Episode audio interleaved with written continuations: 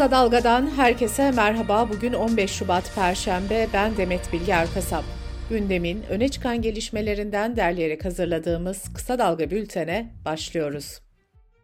Erzincan'ın İliç ilçesindeki çöpler altın madeninden çıkartılıp istiflenen toprağın kayması sonucunda toprak altında kaldığı açıklanan 9 işçiyi arama kurtarma çalışmaları devam ediyor. İçişleri Bakanı Ali Yerlikaya, kayan kütlenin toplam hacminin 10 milyon metreküp olduğunu belirtti. Toprak kayması ile ilgili 4 kişi gözaltına alındı. Şüphelilerin maden ocağını işleten şirkette yönetici ve idareci olduğu belirtildi. Bağımsız Maden İş Sendikası'ndan Başaran Aksu, işçilerin çatlakları görüp amirlerini uyarmasına rağmen madende çalışmaların sürdüğünü söyledi. Türkiye Barolar Birliği madenle ilgili çok sayıda dava açtıklarını buna rağmen kapatılması bir yana kapasite artarak çalışmaya devam ettiğini duyurdu. Facianın ardından uzmanlar ve sivil toplum örgütleri siyanür ve sülfürik asit dağlarının çöktüğünü ve zehrin havaya, toprağa, suya karışma riski olduğunu belirtti. Madeni işleten Anagold Madencilik ise bölgede kirlenme ve siyanür akışı olmadığını öne sürdü. Çevre, Şehircilik ve İklim Değişikliği Bakanlığı da kirlilik tespit edilemediğini belirtti. Türk Mühendis ve Mimar Odaları Birliği ise madenin derhal kapatılmasını istedi. İstanbul 11. İdare Mahkemesi İstanbul Büyükşehir Belediyesi'nin açtığı dava sonunda Kanal İstanbul Yenişehir Rezerv Yapı Alanı imar planını iptal etti. Kararla ilgili konuşan İstanbul Büyükşehir Belediye Başkanı Ekrem İmamoğlu, size o beton kanalı yaptırmadık, yaptırmayacağız dedi. Hükümetin üzerinde çalıştığı yargı paketinde son aşamaya gelindiği belirtiliyor. Gazete Pencere yazarı Nuray Babacan, Anayasa Mahkemesi'nin geçen yıl iptal ettiği örgüte üye olmamakla birlikte örgüt adına suç işleme maddesinin yeniden pakete ekleneceğini yazdı.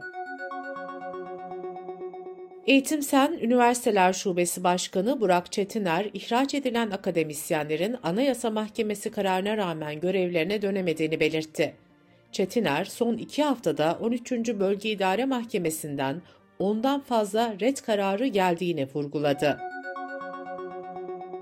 Danıştay, ihraç edilen hakim ve savcıların davalarıyla ilgili açıklama yaptı. Buna göre Danıştay 5. Dairesi'nde açılan 5112 davanın 3799'u reddedildi. 435 davada da işlemin iptaline karar verildi.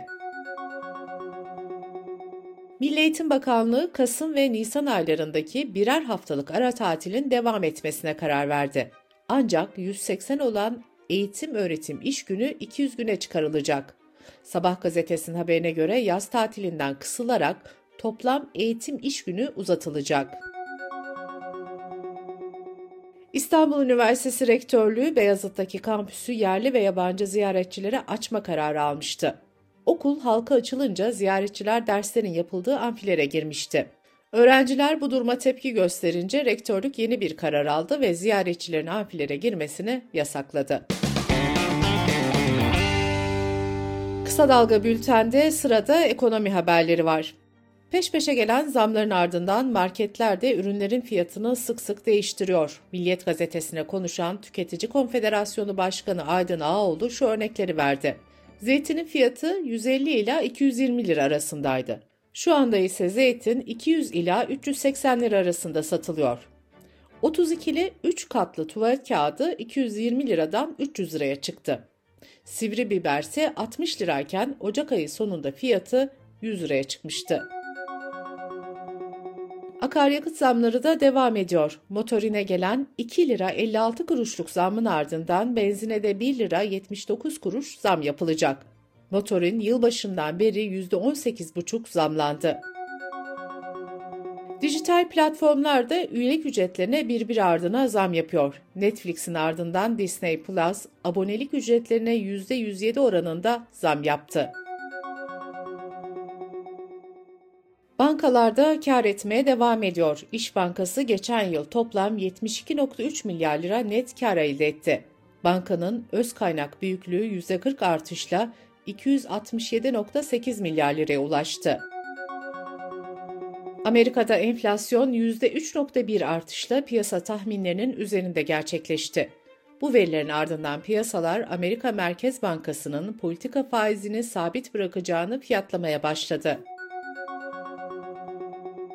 Almanya'nın en büyük bankalarından Deutsche Bank'ın karı geçen yılın dördüncü çeyreğinde %30 düştü.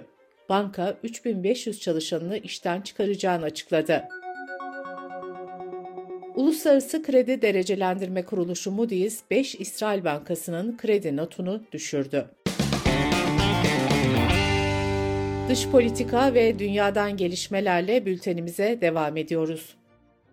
İsrail'in Gazze'ye yönelik saldırıları sürerken New York Times, esir değişimi ve ateşkes için Kahire'de yapılan görüşmelerin 3 gün daha uzatıldığını yazdı.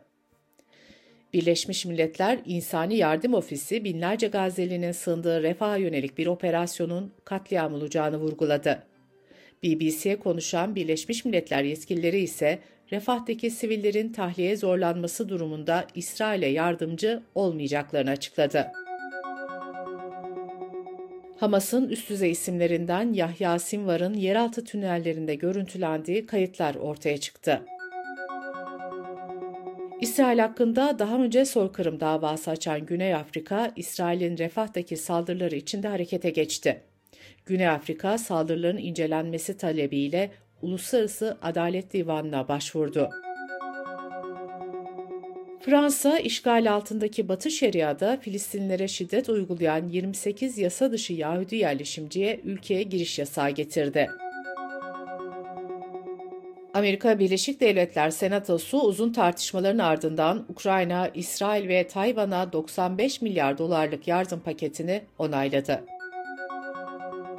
ABD Savunma Bakanlığı Pentagon 4 Şubat'tan beri Suriye ve Irak'taki birliklerine saldırı düzenlenmediğini açıkladı. Ukrayna Savunma Bakanlığı Kırım açıklarında Rusya donanmasına ait bir çıkarma gemisinin batırıldığını duyurdu. Pakistan'da seçim sonuçları tam bir düğüm oldu. Tutuklu eski başbakan İmran Han'ın desteklediği bağımsız vekiller seçimden birinci çıkmıştı. Ancak İmran Han muhalefeti 5 parti koalisyon hükümeti için anlaştı. Böyle olursa seçimi kazanan vekil adayları parlamentoya giremeyecek. Birleşmiş Milletler ülkesine geri dönen pek çok Suriyelinin işkence, kaçırma ve cinsel saldırı da dahil bir dizi insan hakkı ihlaline maruz bırakıldığını duyurdu.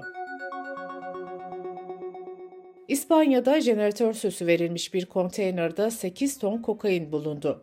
Polis, İspanya tarihindeki en büyük kokain sevkiyatlarından birinin engellendiğini açıkladı. Avrupa İnsan Hakları Mahkemesi hayvanların uyutulmadan kesilmesini yasaklayan düzenlemelerin inanç özgürlüğüne aykırı olmadığına karar verdi. Mahkemenin kararında toplum hayvanların çektiği acılara giderek daha fazla önem veriyor ve yasak da bununla uyumlu denildi. Davayı Belçikalı Müslüman ve Yahudi kuruluşları açmıştı. Kültür, sanat ve yaşam haberlerine bakalım. Türkiye'de sinema salonlarında 9-11 Şubat haftasında en çok izlenen filmler belli oldu. Gupse Özay'ın Lohusa filmi 1 milyon seyirci barajını aşarak birinci sıraya yerleşti. İstanbul Kültür Sanat Vakfı tarafından 17-28 Nisan'da düzenlenecek 43. İstanbul Film Festivali'nin jürisi belirlendi. Ulusal Yarışma Jüri Başkanlığı'nı yönetmen, senarist ve yapımcı Aslı Özge üstlendi. Jüride oyuncu Merve Dizdar, görüntü yönetmeni Barış Aygen, sanatçı Halil Altındere ve müzisyen Ekim Fil de yer alıyor. Amerikalı şarkıcı Taylor Swift akademik araştırma konusu oldu. Artı Gerçeğin aktardığı habere göre Avustralya'nın Melbourne şehrinde bir kabu üniversitesinde düzenlenen sempozyum, ünlü popçunun yarattığı etkiyi tartışmaya açacak. Sempozyuma farklı akademik disiplinlerden 400'ün üzerinde başvuru yapıldı. Müzisyen ve söz yazarı Deniz Tekin, 2014 yılında başladığı müzik kariyerini bitirdiğini açıkladı. Londra'daki bir hastanede dondurucuda yaşanan sorun nedeniyle onlarca dondurulmuş yumurta ve embriyo kullanılmaz hale geldi. Bültenimizi kısa dalgadan bir öneriyle bitiriyoruz. Kömür ve Ötesi podcast serisinde Özgür Gürbüz'ün konu olan Profesör Doktor Doğanay Tolunay iklim krizi ve orman yangınları ilişkisini anlatıyor. Kömür ve ötesini kısa dalga.net adresimizden ve podcast platformlarından dinleyebilirsiniz.